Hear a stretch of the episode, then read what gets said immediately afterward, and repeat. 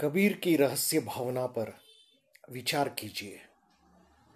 परम सत्ता के प्रति जिज्ञासा रहस्य भावना का आधार है।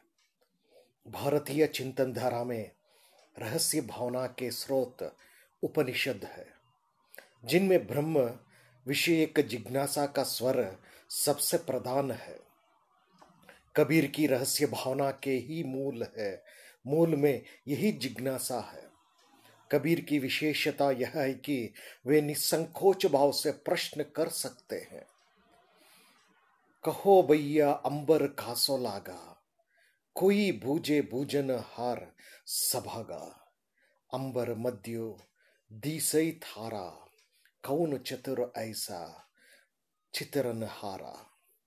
जिन परंपरा प्राप्त अन्य बातों को कबीर के समकालीन साधक स्वीकार कर लेते थे, वे उनके विषय में संदेह प्रकट करते हैं। उन्हें सुनी सुनाई बातों पर विश्वास न था। आचार्य शुक्ल के अनुसार रहस्यवाद दो प्रकार का दिखलाई पड़ता है। भावनात्मक और साधनात्मक। कबीर के काव्य में दोनों प्रकार का रहस्यवाद पाया जाता है, किंतु उनमें, उसमें साधनात्मक रहस्य भावना की चर्चा अधिक की जाती है। कबीर की रहस्य भावना पर हठयोग का बहुत गहरा प्रभाव है। हठयोगियों के अनुसार महाकुंडलिनी नामक शक्ति सृष्टि में व्याप्त है, जो शरीर में आकर कुंडलिनी कही जाती है। हठ योग के साथ साथ कबीर पर अद्वैतवाद का भी बहुत प्रभाव था, जो कि प्रमुख भारतीय दर्शन है। कबीर ने ब्रह्म, माया, जीव, जगत आदि पर स्वतंत्र रूप से या विविध रूपकों में जो उनकी प्रस्तुति की है, उन अभिव्यक्तियों पर अद्वैत का स्पष्ट प्रभाव है। कबीर के निर्गुण राम सगुण भी है।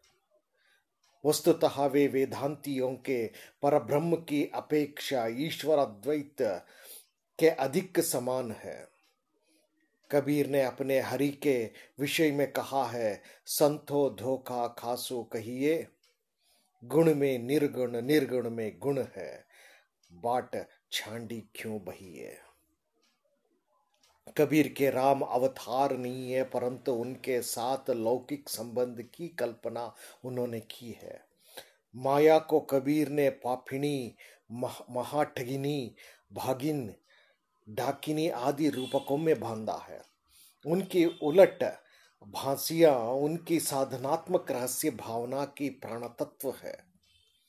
कबीर की भावनात्मक रहस्य, भावना का हेतु नाम सिमरन है, जिसमें जीव परमात्मा से मिलने के लिए भक्ति संगीत में तल्लीन हो जाती है। इसी से प्रेम भावना के बल पर वे हरि से घंट जोड़ करने की साधना का मार्ग बनाने में समर्थ होते हैं।